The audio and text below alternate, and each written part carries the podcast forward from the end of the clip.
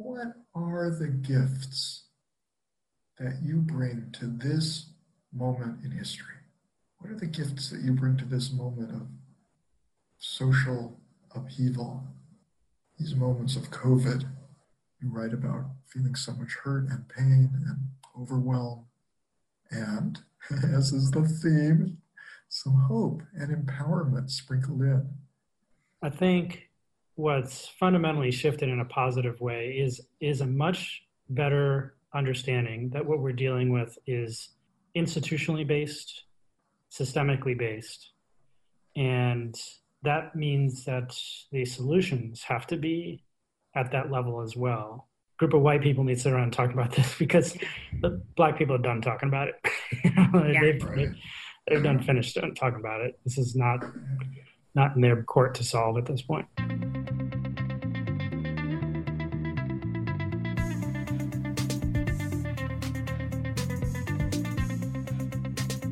Hello, everyone. This is Grace Pratt, and you're listening to the Integrated Care Podcast. We're going to start off a little differently this month.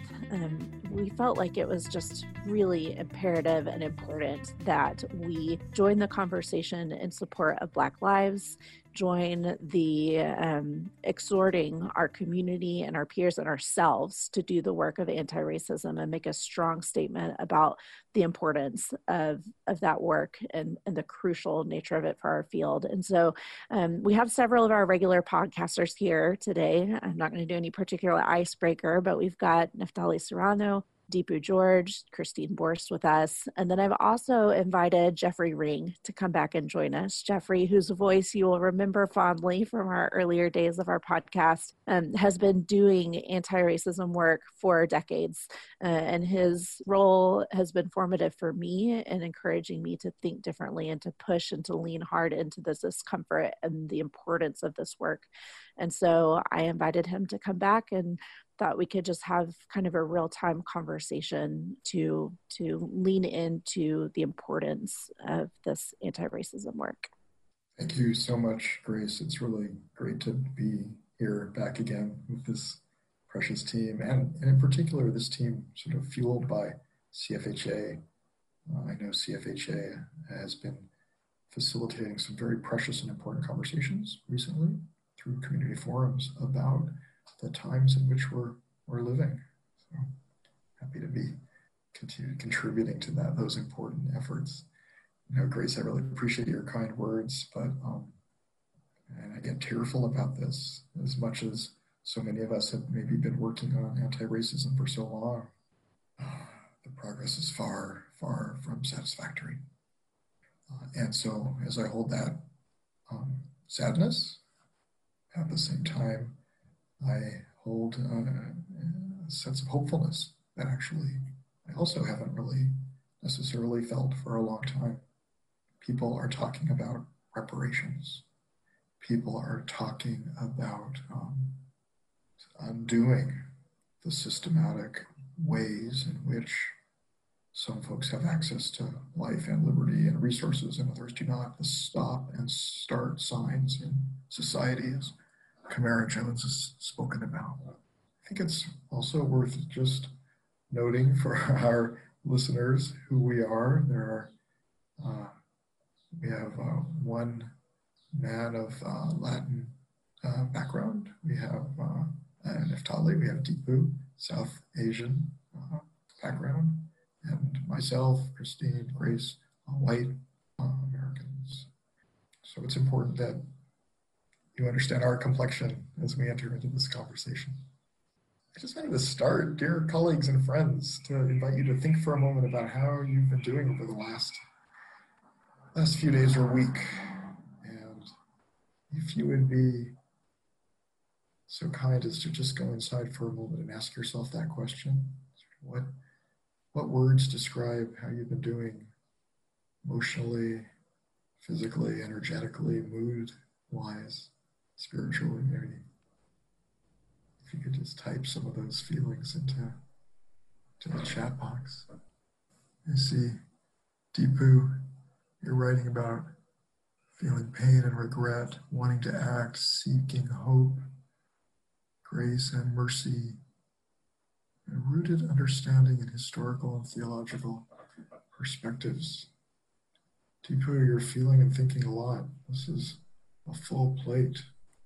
Can I ask you about the pain, regret, and the wanting to act? Yeah. Would you be willing to say a few words about that? Sure. Um, I think, you know, George Floyd is not the, I mean, we've, we've been through this so many times, and I can't imagine what it's like for the community and those families. I, um, one of the activities that I intentionally did was sort of sit through the funeral and sit through Reverend Sharpton's remarks and um, all of the other families who have lost their sons and daughters to to murder was there, and um, it was sort of painful to be part of that.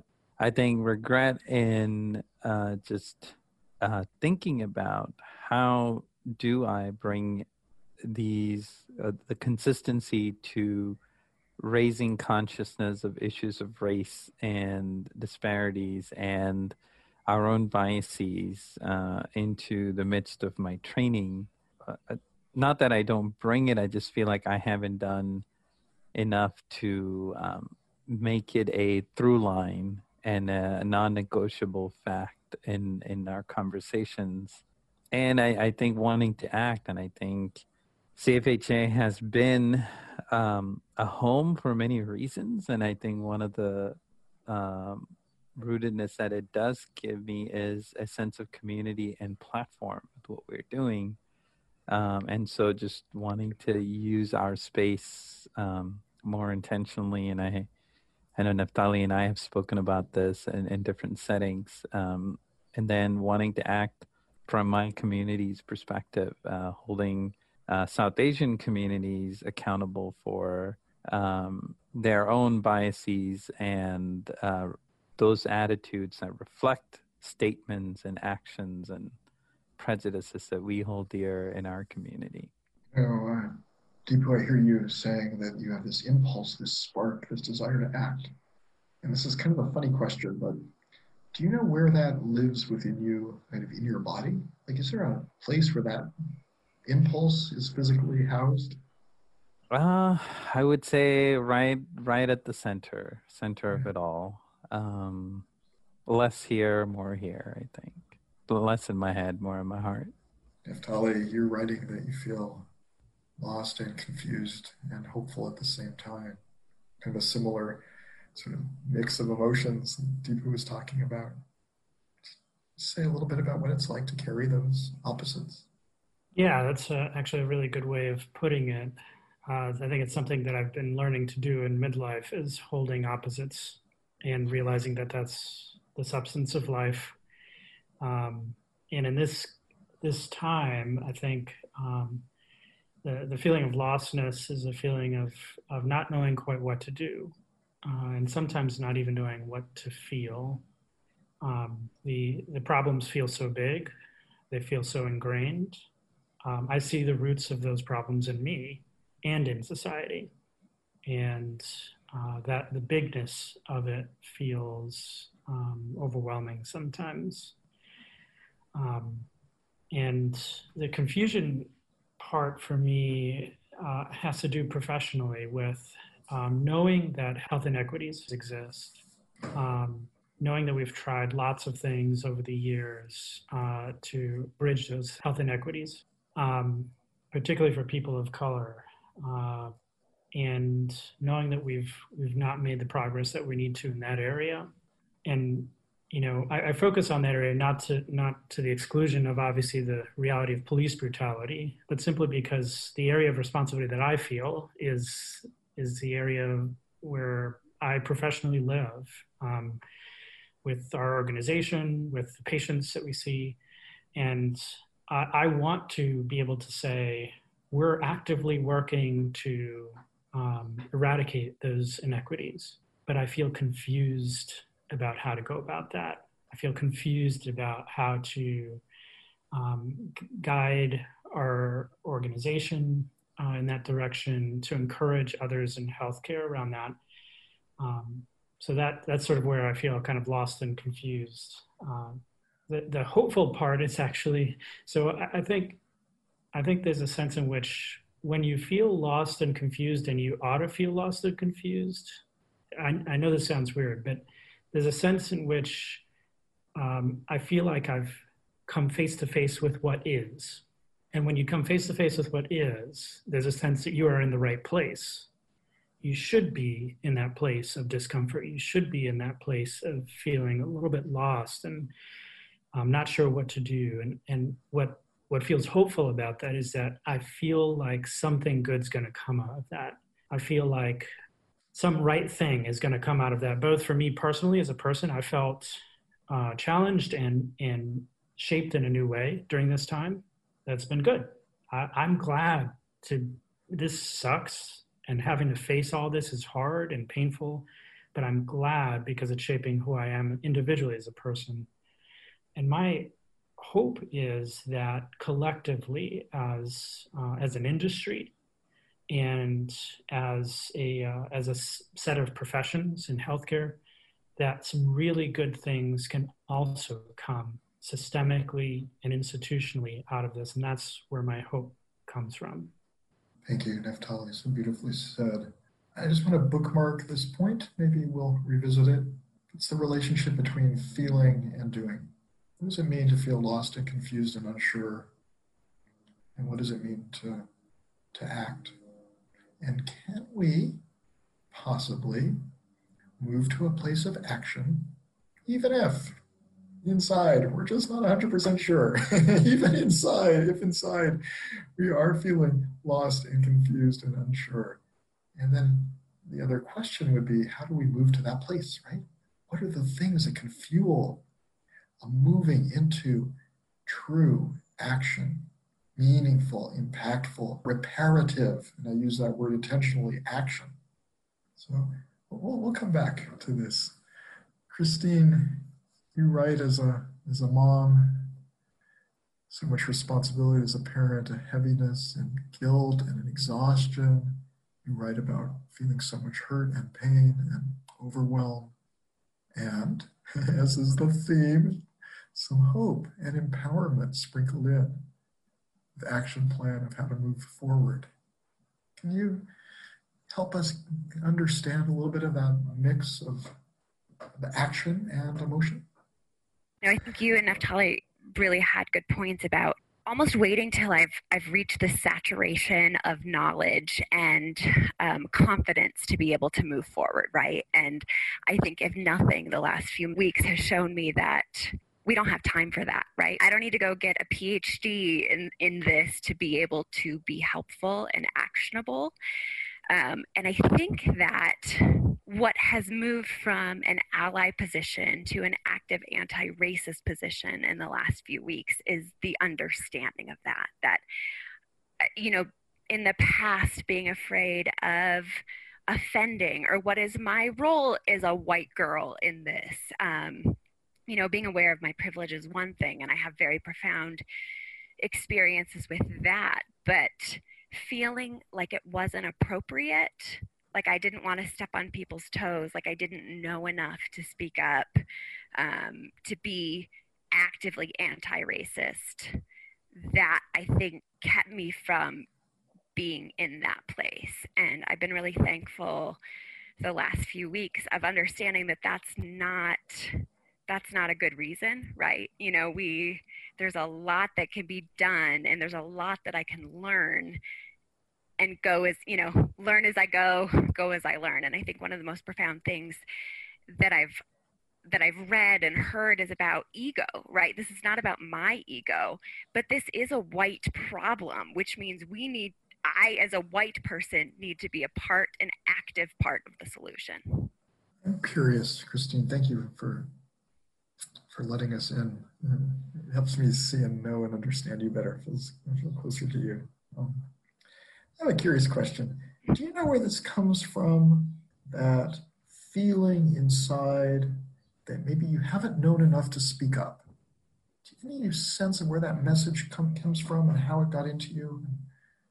Um, I think broadly, you know, a recovering perfectionist, you like to just, I like to know that I'm doing the right thing.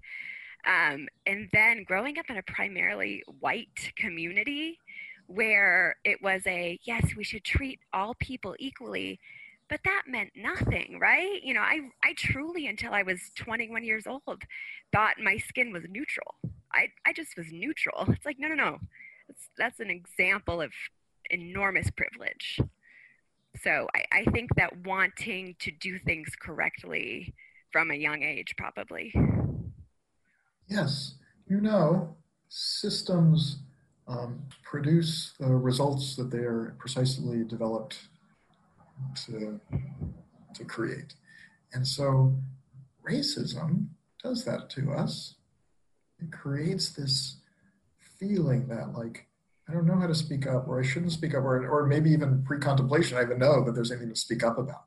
So I so appreciate, right, this evolution of holding up a mirror, a jagged, rusty mirror, looking inside, you know, facing you know, all of those demons we've swallowed, in the voice of poet Michelle T. Clinton, right? The demons we've swallowed.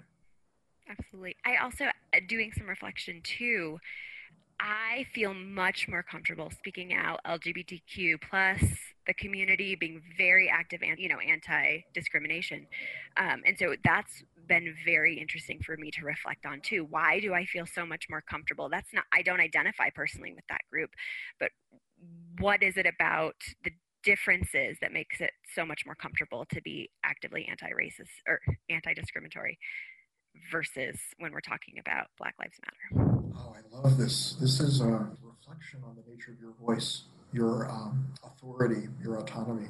Uh, my colleague Karen Hill, in a meeting this week, asked us Is it easy for, your, for you to speak out on issues of race or issues of gender? Mm-hmm. That's a fair and important and piercing question. Mm-hmm. That's huge.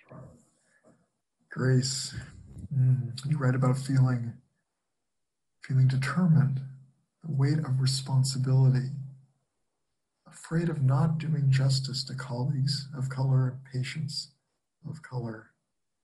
You write about the heaviness, the vastness of the grief. My, my curiosity for you is. Uh, that weight of responsibility where do you feel it and what how does it play out in your internal psyche i feel it in my gut um, just way down deep in my gut and it's a it's it's been a shifting in um, my fear of doing something wrong or saying something wrong or having someone be mad at me and the the responsibility and recognition that I am the least significant piece of this puzzle. Um, and that my fear has moved from being afraid of doing something wrong or being called out for something wrong to welcoming it and hoping for it because I know that there's a there's i have a responsibility to speak and of course i'm going to try to speak correctly and try to advocate in a way that honors and protects and doesn't hurt further the people i'm trying to be an ally to but also approaching that with I've got to speak up to even have the opportunity to say something wrong, to be corrected, to learn, to do better. Um, and that fear of hurting the other, the people that I'm trying to be an ally for is overtaking my fear of being wrong. Yeah, I appreciate that. And, and just to add to that, the um, impact on others of silence and collusion. Absolutely. Relative to saying the wrong thing. Absolutely. Um, you know, a, you, you remind me of, um, you remind me of a yoga teacher of mine who said, I don't want you to try this pose, just do it just do the pose. Might be painful. If you breathe and go slow, maybe help, but just you know, aim for your toes, right?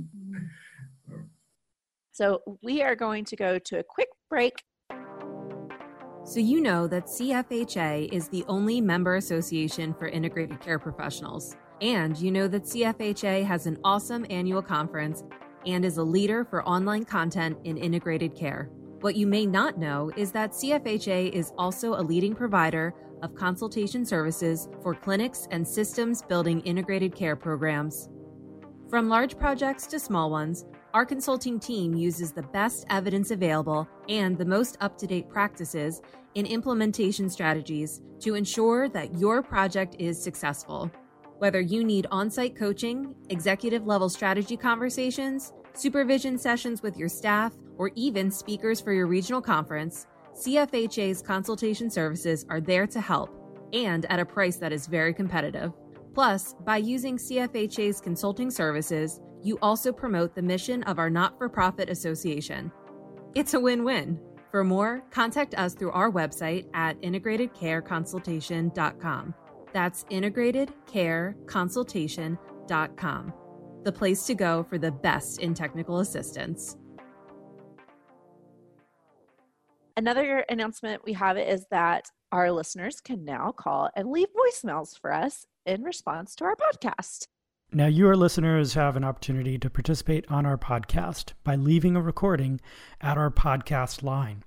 So, if something about this podcast piqued your interest, maybe it sparked a thought or a feeling, maybe you have some feedback for us or a new thing you'd like us to talk about, well, you can leave a message at 984 206 1636, extension 1636. That's 984 206 1636, extension 1636. We'd love to hear from you. Okay, we're back this month, we felt like it was just really imperative and important that we join the conversation in support of Black lives and the crucial nature of it for our field. And then I've also invited Jeffrey Ring to come back and thought we could just have kind of a real-time conversation to to lean into the importance of this anti-racism work. Thank you so much, Grace. I've been thinking so much um, these days about a trip I took in March before COVID um, to Alabama. Once again, for the second time, um, I visited the National Memorial for Peace and Justice, Bryan Stevenson's extraordinary and emotional honoring the victims of lynching. And you know, the thing that's there's so much that uh, stayed with me from the visit both to the museum and to the, um, the memorial but there are listed there the reasons why folks got lynched. Like there was a dead cow in the next town, or he walked too close to the master's wife, or maybe tried to pass a note to a, to a friend. This raises the important piece of not only the action side that we've been talking about, but the undoing of an incredible um, psychological history of this nation, right? Success born on the shoulders of others, on the backs of others, backs of slaves. And that, as Bryan Stevenson writes, you know, maybe slavery ended, but but not really. We continue with mass incarceration. We continue with environmental injustice. We continue with uh, horrific health inequities and we um, continue with uh, murder. So I'm just wondering, how is this conversation sitting with you? What what what is this like to have this conversation uh, together? I think it's been a long time since you know maybe when I was in my master's program and this was commonplace to really sit with these uncomfortable feelings. But it's not commonplace these days, particularly among white people, to sit and talk about this. Um, and it's just easier sometimes, I think, to not have the conversations. We started a group in my neighborhood the last couple weeks where, I mean, it's mostly suburban white moms, but you know, we're getting together saying, okay, let's have these hard conversations none of us are experts in this, but we're going to all learn together and that's okay and it's it's going to be awkward. So I really appreciate this opportunity. I think it's extra scary knowing that, you know, we're just distributing this to the world, but what a better time, you know, to just have this. Thank you, Christine. If it's not commonplace, then let's change that. And we are doing that right in this very 100%. moment. 100%.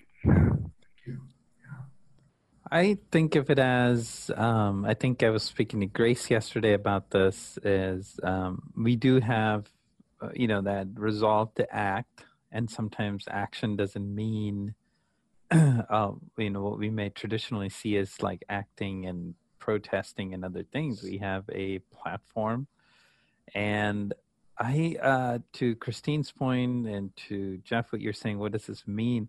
I don't think we have honest raw good examples of how to do this and uh, and i'm wondering if this is like our attempt at this is sort of um, a step in that direction right like you know and when we work with patients we sort of say any change is good change right anything that you're going to let go and and try something new is likely to move you in the direction of your values um, and and i think that's what i feel hopeful about um, this conversation and, and us being able to come together. Yeah, I think I I notice all the pauses in our conversation.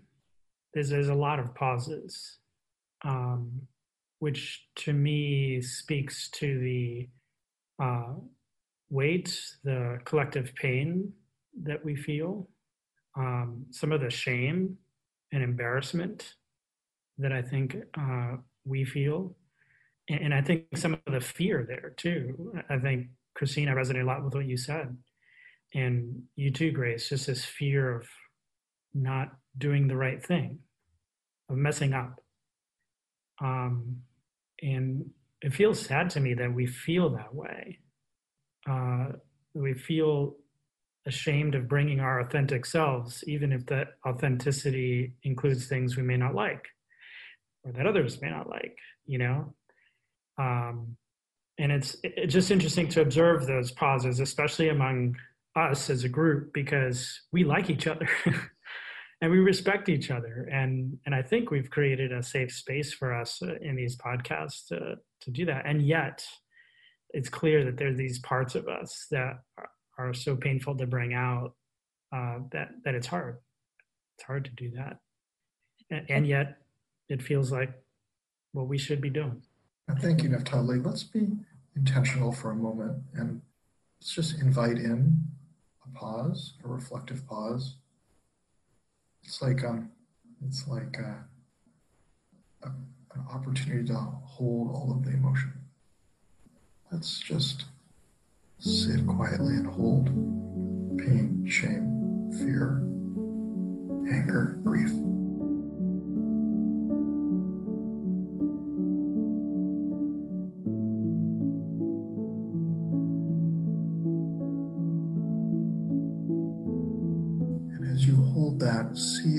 Find within you the stirrings of action, the spark, at the same time.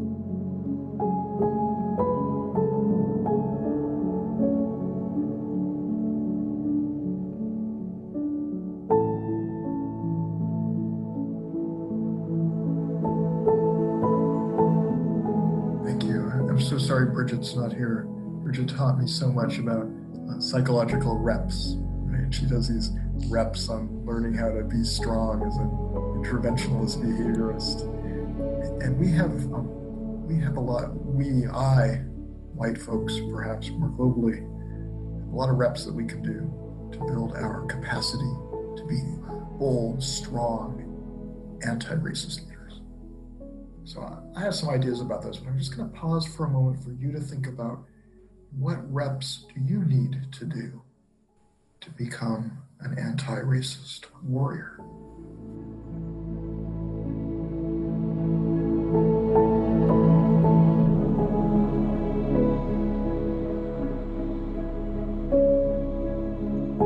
If uh, Camara Jones were here, family physician extraordinaire, bold champion for, for undoing racism, past president of the American Public Health Association, she would tell us there are three important steps for us in the way forward. You may know these. The first is to name racism. Name racism when we see it. So, what reps do you need to do to be able to do that? What are the skill deficits that we need to be able to name racism? Number two, we have to ask ourselves how is racism operating here? In our institutions, in our organizations, in our communities, in our families, in ourselves. How is racism operating here? So, what's on your to do list to be able to do that better? What do you have to read? Who do you need to listen to? What do you need to do to up your perception system to see and hear the whole the whole story? And then number 3, we have to begin to organize and strategize to act. Isn't this great? Like all roads lead to action. All roads lead to change, bold change, unexpected change, strong change, human, reparative, just change. So maybe you'll want to work on not being a passive bystander in the face of oppressive comments and actions.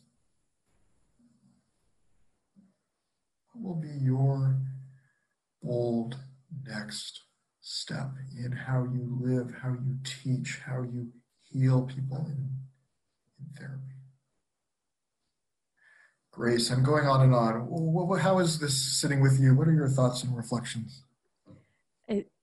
I'm thankful that we're having this conversation. And when you ask us to make space and that pause for the emotion and also to feel the strings towards the action, I think those are deeply connected for me. And um, that's one thing that I have been feeling as I have been mindfully staying in this space of listening and learning and reading and doing what I can to continue to not look away um, from the pain of racism, that is what's driving me to action. So as I think about ways that I can make this not just a moment of being anti-racism, anti-racist, but dedicating my life to this work, I think it it's staying present with that grief and staying present with that shame and that guilt and that the difficulty of the past. Um, so I'm I'm thankful that we're we're doing that and we're collectively and I, that's something I'm really thinking about a lot individually. And it is leading me to just what you said. This first piece for me is I know that I'm a person who can take in and take in and take in and take in before I move to action. Um, I know that about my personality and about myself. And it is about, I think, some of those initial steps for me are not being a passive bystander and making it really clear that what I'm thinking on the inside needs to be said on the outside, needs to be spoken up in the moment. And if I miss the moment, to come back later um, and to not just say, oh, I missed that opportunity, but to also create opportunities. Here's what I'm hearing. Deepu, tell me if you're hearing the same thing. That the internal work is important the internal work on privilege and power and voice and autonomy and authority to act is, really important, but that it need not be exclusive from actually starting to act. and that in the end, as far as other people are concerned, it will actually be the action piece that's going to change this world and this nation's history. Is yeah. that what you're hearing?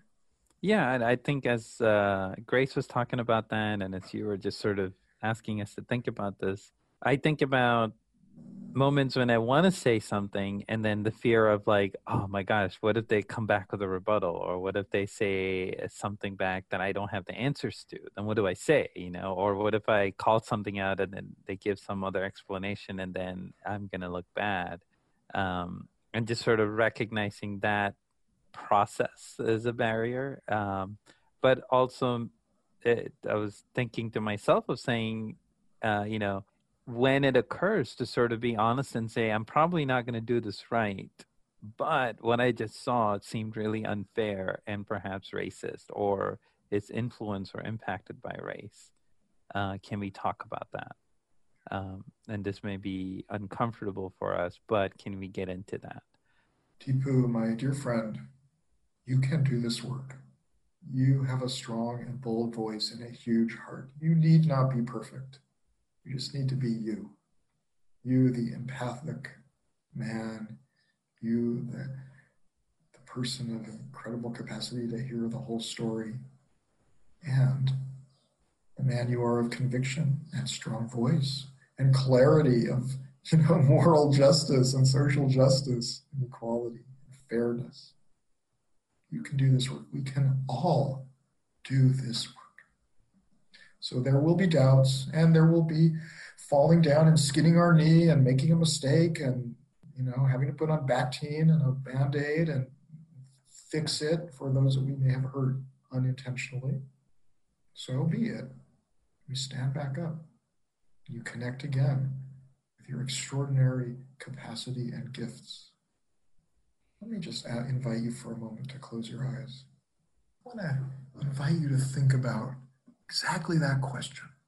What are the gifts that you bring to this moment in history? What are the gifts that you bring to this moment of social upheaval, these moments of COVID and all of its threats and destructiveness?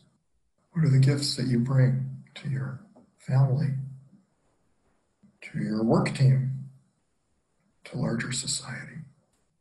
Maybe your gift is of incredible empathy and listening with big, non judging, embracing ears.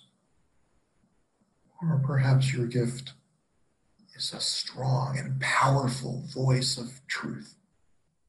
Maybe your gift is of generosity and altruism and human reparations and economic reparations. Maybe your gift is taking care of the person to the left of you taking care of the person to the right of you. Maybe your gift is bystander no more. As we as we wind down our conversation, I wonder if you'd be willing to share what gifts you are bringing to this moment. Neftali, can I invite you to begin? Sure. Yeah. Um, you know, I, have actually thought about that because um, my initial uh, response to all this, as I saw people posting on social media and all of that, was actually to refrain from doing that out of the sense that that wasn't going to be my contribution. Like I felt like there's some other gift here that is core to me that I want to give, and I don't want to sort of get sidetracked. I want to figure that out. what, what is it?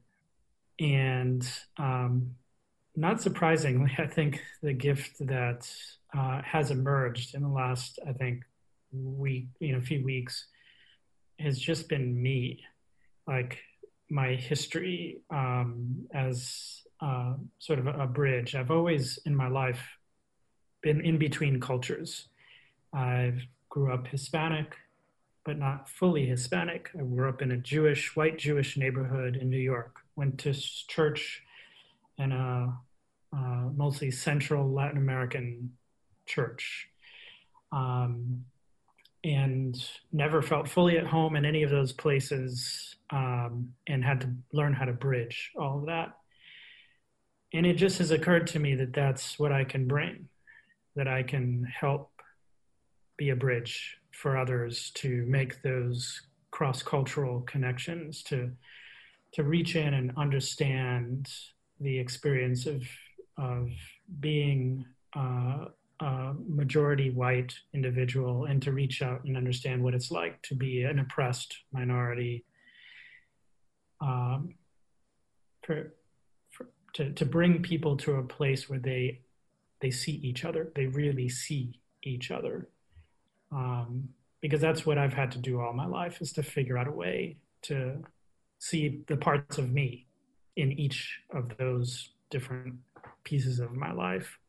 And it's out of that that actually came this desire to have our conversation as a CFHA community um, to begin to bridge all of this and, and to bridge the you know the conversation around police brutality to the conversation around health inequities and what we can do in our spheres to finally uh, bridge the the gap that exists for uh, folks to live whole, full, equal lives and everything that means. So I'm still figuring that out. So uh, I, I don't know how that's going to play out, but I feel like that's the gift that I want to apply here.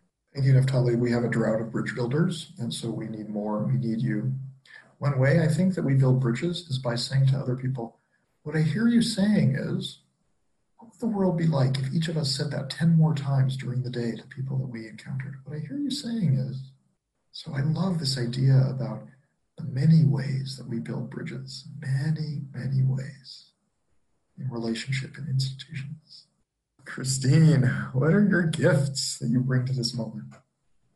I really think that a shift came for me about a week and a half ago when I really sat with, okay, what how would my authentic self respond to this if I wasn't paralyzed with this perfectionism, right, that kept bubbling up. Um, and I think my gift is translating information into art.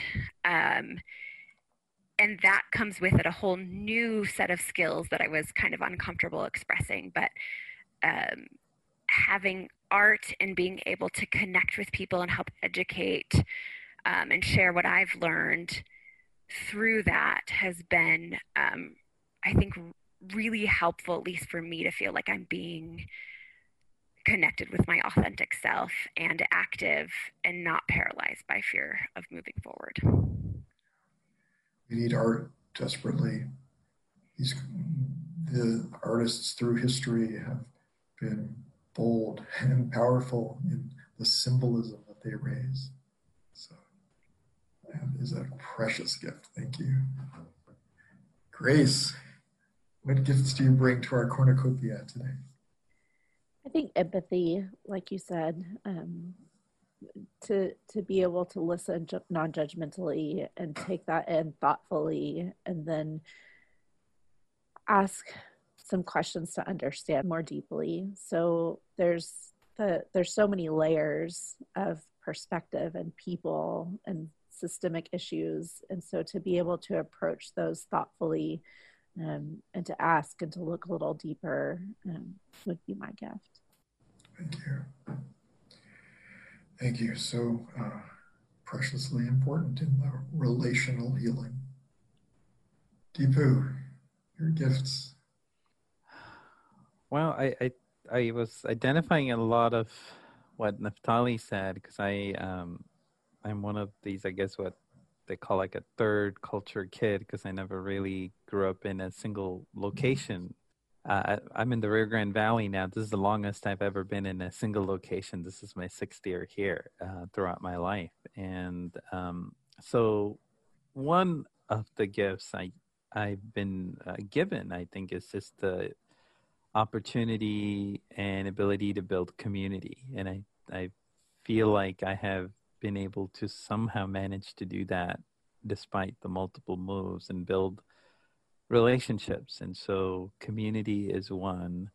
Um, I think about uh, also, I was speaking to a really good friend of mine yesterday from India who's been through a lot and um, sort of what he's struggling with now and I think one of the other gifts that I think about is uh, is gen- gentleness, and I think these conversations that needs to happen uh, can only be birthed into meaningful spaces when there's gentle invitations to do those things and and to sort of um, hold that conversation. And I think about instances in my life where I have, uh, you know, uh, avid supporters of both political spectrum as dear friends and uh, sort of and i'm doing my work to open up those spaces for conversation and debate and with the sense of mutual respect uh, and all of the things that make conversations meaningful and safe.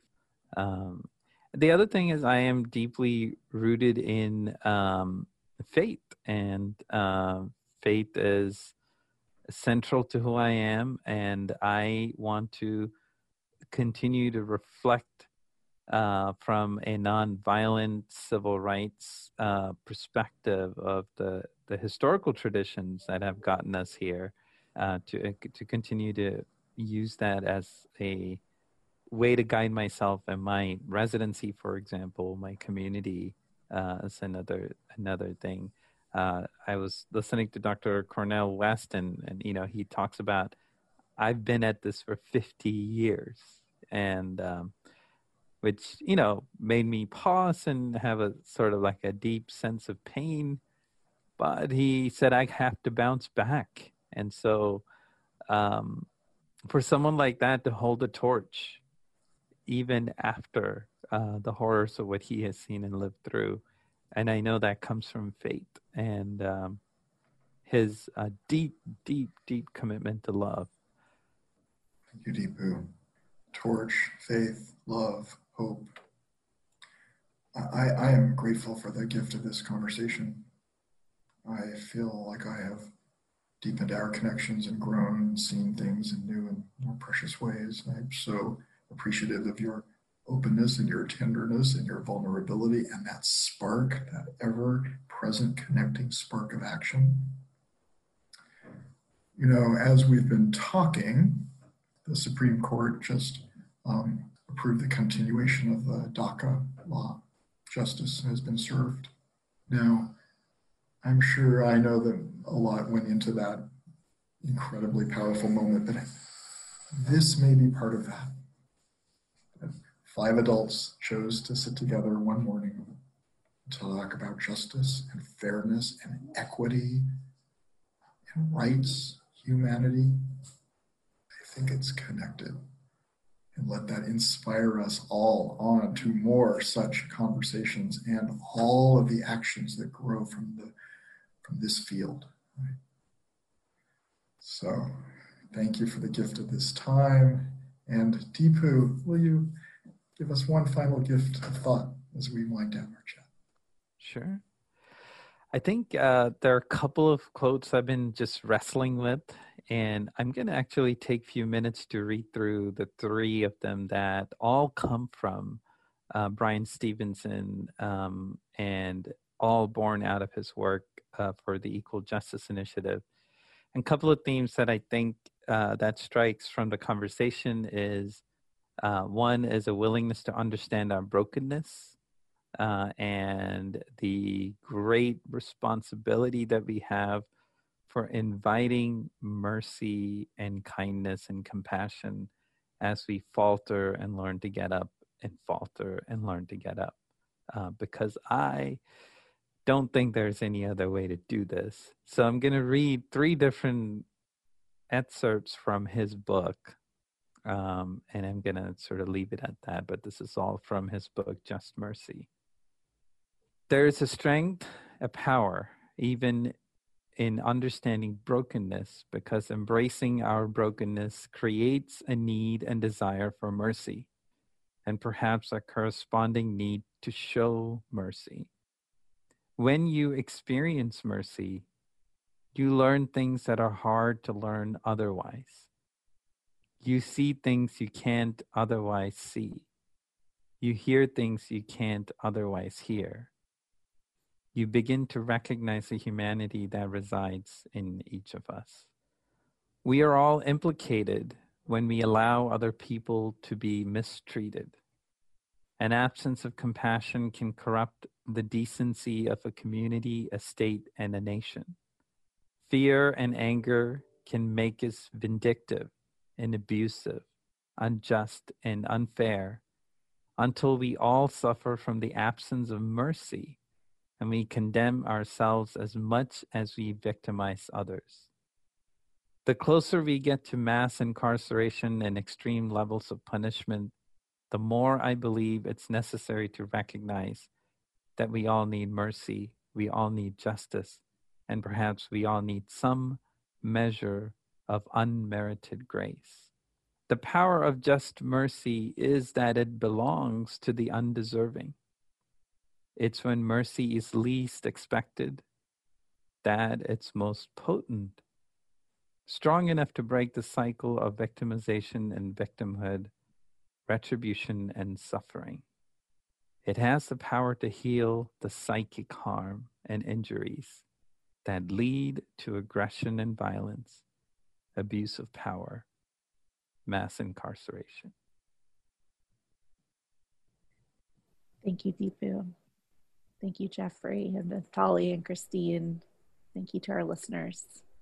We urge you to continue to have this conversation, to sit with the emotions, to feel the ties to action. And we'll talk to you again next month.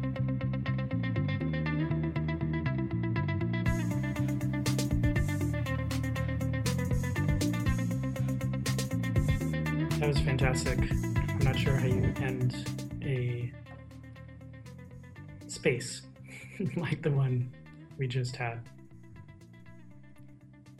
Maybe we don't end it. Uh, that's what I'm thinking. We just carry it forward.